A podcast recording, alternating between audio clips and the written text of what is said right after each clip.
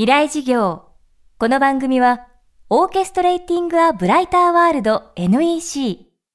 暮らしをもっと楽しく快適に、川口義賢がお送りします。未来授業水曜日チャプター3未来事業。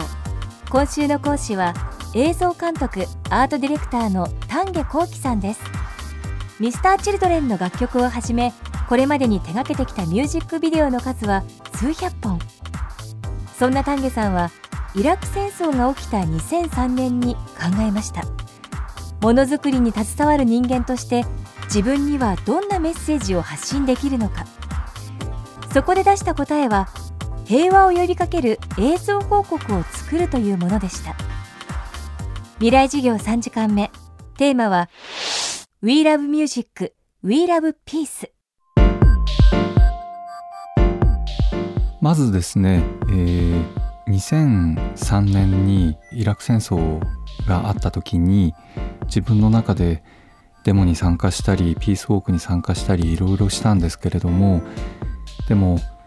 全くその止められなかったという現実があってその時に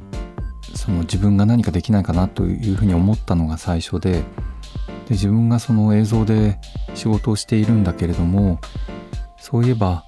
意見広告って新聞にはあるなと。で映像で意見広告って作れないのかなと思ったんですね。で同時にそういえばその広告っていうのはやっぱり買え買えと。消費を煽るだけのことになってはいないだろうかと。つまり商業ではない非商業的な価値を広告することってもっともっとあっていいんじゃないかなと思ったんですね。なのでえー、と非商業広告の、えー企画書を作ってですねそれを持って局を回ったんです。それでその中でスペースシャワーテレビが分かってくれて、えー一緒にややりましょうということになってちょっと1年以上かかったんですけれども、えーその「We Love Music, We Love Peace」というタグラインを作って私たちは音楽を愛する。そして平和を愛するというふうに、えーその平和のタグラインを作ってくれてですねそこに合わせて僕が、えー反戦広告を作ったんです。要は反戦メッセージを入れた広告っていうのは当時は分からなかったんですけどそんなものはやっぱり広告としては存在していなくてそれが2005年に作られたんですけど2年近く流れたのかな。それはもう本当に奇跡みたいなことだなと思いました。そこから時が経ってちょうどその時には確かパレスチナの空爆がちょっと激しくなってた時でこのままどうなっちゃうんだろうっていう感じになってた時だったと思いますけれども、えー、大体1年半ぐらい前かな。でその時にちょうどスペースシャワーの人から連絡があってそれであの時のタグラインを使って今またあの新しいものを作れませんかっていう投げかけがあったんですね。東日本大震災を経て丹下さんはノディンというグループを結成します。映像や音楽の力によって社会のさまざまな問題を解決する糸口を探っていこうという取り組みです。どんなことをしたら世の中の人の無関心を変えていくことができるのか。試行錯誤の上に生まれた取り組みが今注目を集めています自分自身が思う平和についてあいうえお作文を作ってラップで披露するあいうえお作文ラッププロジェクトです。プロジェクトの考案者、映像作家の黒柳哲平さんにもお越しいただきました。このあいうえお作文ラップっていう企画は、まあ、本当に年齢とか職業とか、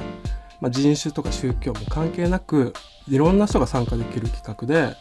それぞれの立場からあの自分なりの平和っていうものを考えて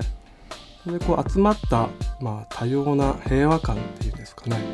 その中から、まあ、最大公約数が見えてきたらいいなっていうふうに思ってます。僕はねえっと哲平君から「あの丹下さんお願いします」って言われてすごく苦しんだんですよそのラップを生み出すまでに。だけどもそれはねその後哲平君は自分でやってないんですよね。みんなをその当事者にしたんだから自分も当事者になるべきだということで、はい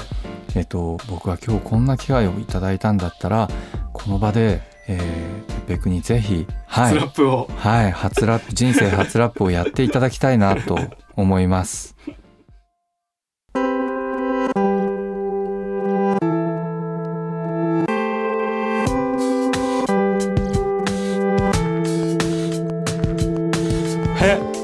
なんて本当にあるの？い今までの歴史はアウト。は分かり合えない人と人をまずは認めることも一つ。ねえ根っこは同じ人間だからが頑固にならず自分が平和になること。う We love music, we love peace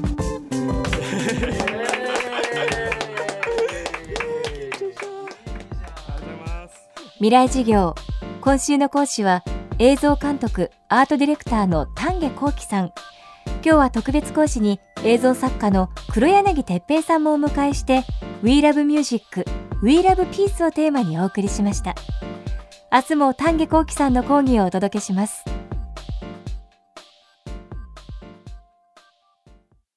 川口技研。階段での転落大きな怪我につながるので怖いですよね